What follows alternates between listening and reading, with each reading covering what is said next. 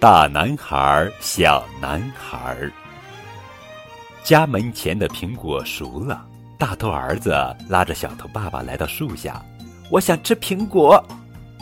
没问题，小头爸爸说，他的手可真巧，竟然用树杈做成了一个弹弓。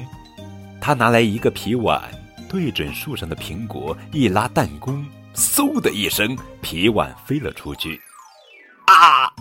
谁干的？一声尖叫传来，只见围裙妈妈头上歪戴着一个皮碗，气得头发都快竖起来了。我忙着晾衣服，你们却在胡闹。他数落了父子俩一顿，罚你们两个去把洗衣水倒掉。好大一盆泡沫水！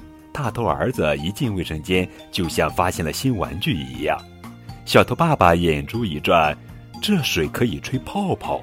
我去拿根吸管，小头爸爸吹起了泡泡，渐渐的，卫生间变成了泡泡王国。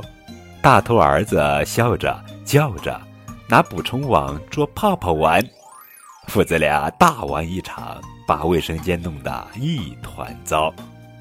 围裙妈妈一看，头都大了。大头儿子，你太调皮了！还有小头爸爸，你都多大了？怎么像个大男孩一样？家里有两个淘气的男孩，真愁人。父子俩一声也不敢吭，灰溜溜的收拾起了卫生间。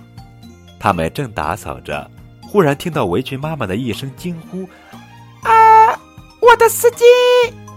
他们跑出门来，发现围裙妈妈心爱的丝巾挂在了苹果树上。别发愁，小头爸爸拿来一捆绳子，三下两下。编出了一个绳梯，大头儿子顺着绳梯爬到树上，拿下了丝巾，还摘下了苹果。谢谢你们，我的大男孩和小男孩。围裙妈妈把丝巾披在身上，开心地跳起了舞蹈，快乐的像个孩子。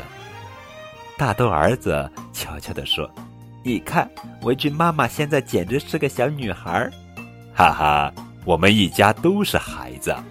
小头爸爸跟大头儿子相视一笑，咔嚓咔嚓的吃起了苹果。